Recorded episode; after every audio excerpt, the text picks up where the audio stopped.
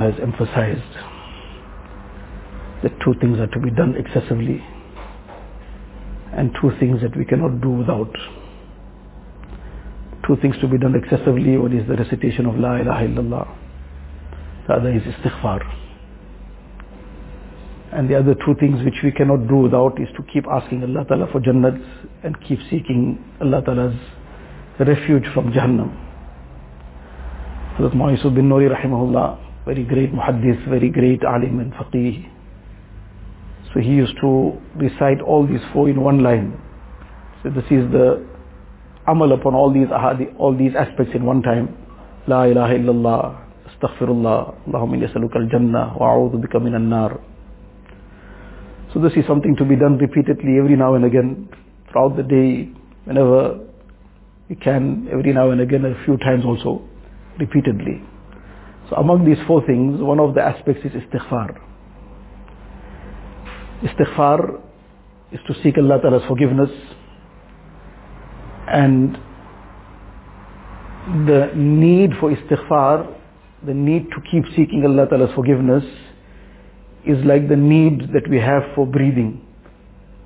For a person's physical existence and for him to be able to continue living physically, he'll need to breathe. For our spiritual life to be in place and in order, for us to keep spiritually alive, we need to breathe istighfar. Because insan is insan, we keep slipping somewhere, we keep erring in whatever we do. Sometimes we might not even be conscious of the fact that we have made a mistake somewhere. Sometimes there's a thought in the heart which is not in order. Sometimes a thought in the heart can tantamount, tantamount to ghibat.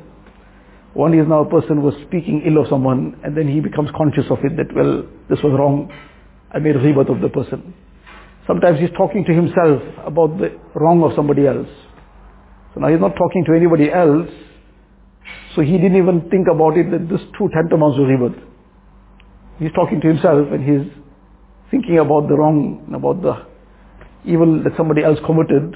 Now that too requires istighfar. So this is the lesson that we have been given that especially in the Mubarak month of Ramadan to tremendously increase the istighfar. In one hadith sharif, Rasulullah sallallahu alaihi wasallam gives the virtue of istighfar that man lazimal istighfar.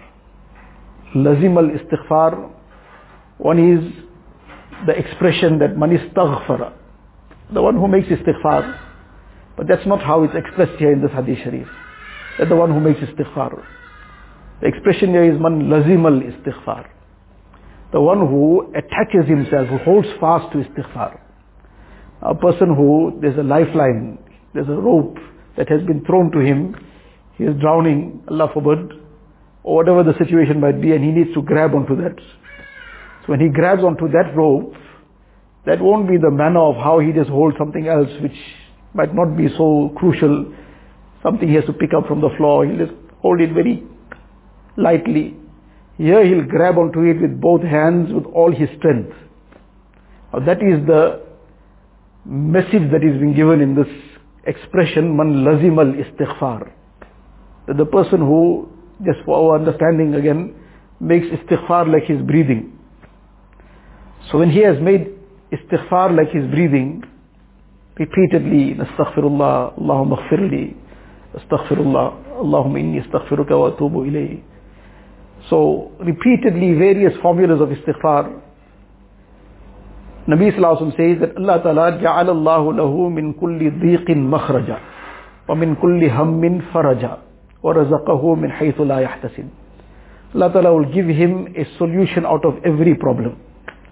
Now, this is not the empty promise of people who can't even know what's, whether they can even stand up to that or not the promises that politicians make and the promises that people of dunya make. This is a promise that Rasulullah is making from the guarantee that Allah Ta'ala gave.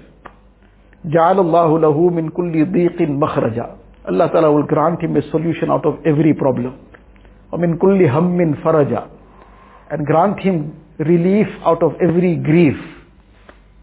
Hum, hum is one level of grief which is beyond the just very cursory level. One is known as hum. That is a light grief that happens. And hum is that level of grief. Al-hum huwa al-ghammu alladhi yuzibu al-insan. That extent of grief that sometimes withers a person away.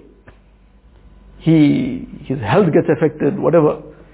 So that person who latches on to istighfar, Allah Ta'ala will grant him relief out of every grief.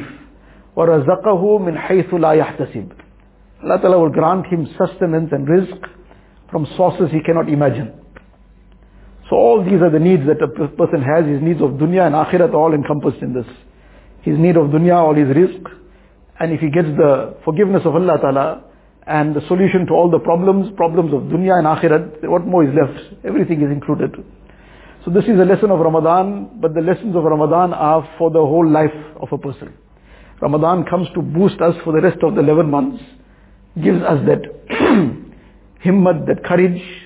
MashaAllah, the person conducted himself in the month of Ramadan in these amal, exceeded, excessively engaged in these amal, excelled in them. So now after Ramadan, he may not be able to continue at that rate, how much tilawat he made in the month of Ramadan, how much of istighfar he made, how much of other amal he engaged in. He may not be able to continue at the same rate, but with the barakat of how he conducted himself in Ramadan, inshallah these amal will continue after Ramadan. The Mashayikh states that the link of Jumu'ah to the rest of the week, that if a person has conducted his Jumu'ah very well, meaning his day of Jumu'ah was conducted in a proper manner, conscious of the amal of Jumu'ah, reciting Surah Al-Kahf, then excessive Durud Sharif, uh, various of the amal of Jumu'ah, and then being more conscious of Allah Ta'ala, it's an auspicious day, that will impact on the rest of the week. And the rest of his week, inshallah, will continue in a similar fashion. And Allah forbid the opposite, that if the Jummah was conducted in a neglectful manner, without any care, the person is still continuing with sin, etc., that will impact on the rest of the week. That relationship between Jumu'ah and the rest of the week is a similar situation between Ramadan and the rest of the year. How the person will engage himself in Ramadan, that will impact on the other 11 months. The person who has engaged himself in amal, in the obedience of Allah Ta'ala, so the more that this happens in Ramadan, the more it will impact on the rest of the year. Whatever time has passed has passed, but if we use this rest of time that is still available to us in the proper manner, engaging ourselves, inshallah this too will cover up for the loss of what has already passed and will also still pave the way for our easy movement forward after Ramadan as well. Allah Ta'ala give us the.